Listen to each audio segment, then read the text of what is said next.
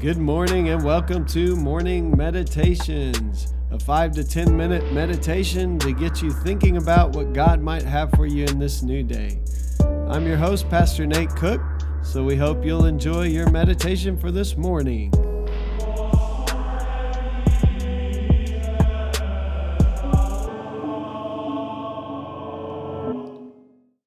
Hey, this is Pastor Nate, and this is your morning meditation for this morning. So today we're reading from Matthew chapter 26. We're actually going to read verses 14 through 16 and then jump down to verse 20 um, through 25. So a little bit of uh, info about this passage. I kind of skipped the part about Judas because it's continued down in verse 20, so I skipped it yesterday. And we're going to talk a little bit about the betrayer today. So, Matthew 26, verse 14 and 16 first says, Then one of the twelve, the one called Judas Iscariot, went to the chief priests and asked, what are you willing to do to give me, sorry, if I deliver him over to you? So they counted out for him 30 pieces of silver. From then on, Judas watched for an opportunity to hand him over. When evening came, this is verse 20 now, Jesus was reclining at the table with the twelve. And while they were eating, he said, Truly I tell you, one of you will betray me. They were very sad and began to say to him one after the other, Surely you don't mean me, Lord. Jesus replied, The one who has dipped his hand into the bowl with me will betray me. The Son of Man will go just as it is written about him. But woe to that man who betrays the Son of Man. It would be better for him if he had not been born. Then Judas, the one who would betray him, said, Surely you don't mean me, Rabbi. Jesus answered, You have said so. Man, so much in these verses. The first is that I see that Judas exchanges relationship with God for something very cheap 30 pieces of silver, which we know from the Gospels he will later regret uh, there have been all kinds of theories about why Judas did this. The, the one that's intriguing to me, I don't know that this is the reason, but people have said maybe Judas, as kind of a zealot, uh, was trying to force Jesus' hand. So he's trying to get Jesus arrested so then Jesus would fight back. That's an interesting theory. I don't know that that's the reason why. We may never know the reason why for sure. What we do know is that Judas goes and he, I'm sorry, Judas goes and he exchanges uh, this relationship with the Messiah for 30 pieces of silver.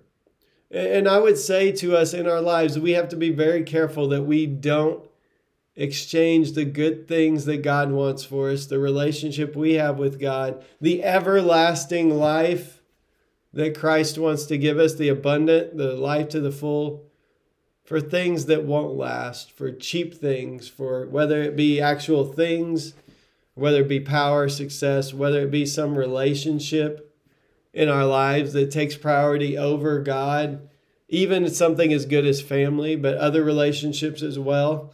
Um, we have to be careful because it's really easy sometimes to get lured in by things and and to believe that maybe maybe this will make it better. And and even if Judas' motive was to force Jesus' hand, he was trying to bring about the will of God in his time, in his power. And so even control is one of those things that we might need to let go of. But the second thing, and the really big thing that many people have pointed out more recently, and uh, I've seen even memes that say Judas ate too, meaning that at the Passover meal, Judas is present. And, and that from the conversation we have, it doesn't feel like Jesus has treated him any differently, even though Jesus knew. Jesus knew that he would betray him. And so this is a crazy thing. In John, we see Jesus washes the disciples' feet, and Judas is there too. And so thinking about Jesus, who calls us to love our enemies, has an enemy present with him, so much so he treats Judas the exact same to the point that the other disciples don't know it's Judas either. They don't even know if it might be them. So they're all asking, Lord, is it I? And ultimately, even Judas asks that, even though he knows it's him. He's already done the exchange, he's already gotten money. Um, but he's going along with everyone else. And Jesus then acknowledges that it is Judas. But it's interesting that we don't get this conversation. We don't get the conversation of everyone pointing at Judas. We knew it was him. Sure, everybody may have had their suspicions, but the first thing they ask is Is it me? Is it I? Am I the one? And, and it shows us that Jesus loved Judas well. And it calls us to then think about what it means to love our enemies and those who even persecute us, as Jesus says. This one who betrays him, who stabs him in the back, that he doesn't, the other disciples don't even know that he is the one. And they don't know if they might be the one that Jesus is talking about. So, a couple of things for us. Don't get short sighted today. Don't exchange God's glory for something that looks appealing right now and may not last, will not last. Um, and the second thing is ask God to give you the love that He has for even your enemy.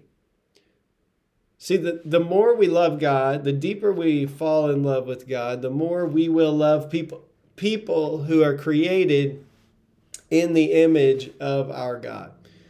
And so it is impossible to love God, scripture says, and hate your brother who is created in the image of God. So Jesus models this for us very well in his closest companions. And you know, and I know the people that will hurt you the deepest are the ones you're closest to. Like if some stranger says something bad about you or stabs you in the back, it may hurt, but it's a stranger. If your family, if your significant other, if one somebody in your close circle hurts you, it's a lot easier to retaliate, to lash out. That's why in divorce situations, I've had to mediate some couples who are going through some some rough times and even divorce, um, man, it can get really really heated because we've been that personal, that intimate with those people. Um, that that there is so much love there that then the anger becomes even greater. Everything gets it um, amplified. So think about Jesus' closest circle of friends, and this is one who betrays him. I also think, and I'll end with this, that there was always hope for Judas. Judas just couldn't see it. So even after the betrayal, uh, we've heard the story. Judas goes and hangs himself. He takes that money he got that he was that was so short-sighted, right? He regrets his decision immediately. He buys a field and he hangs himself. I believe, just looking at the story of Peter, looking at Jesus' life in general, Peter comes back after his big failure and Jesus doesn't bring it up to him. Doesn't even say a word about it, doesn't lecture him, doesn't do anything. He just says, Do you love me, Peter?